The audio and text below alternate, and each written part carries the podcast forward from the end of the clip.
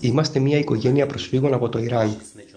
Η φασιστική δικτατορία της Ισλαμικής Δημοκρατίας του Ιράν δημιούργησε δύσκολες και επικίνδυνες συνθήκες για τους αντιπάλους της, και έπρεπε να φύγουμε από την αγαπημένη μας χώρα με τις οικογένειε μας για να είμαστε ασφαλείς. Ευχαριστώ τον εξαιρετικά ευγενικό λαό της Ελλάδας και τη στήριξη της ελληνικής κυβέρνησης.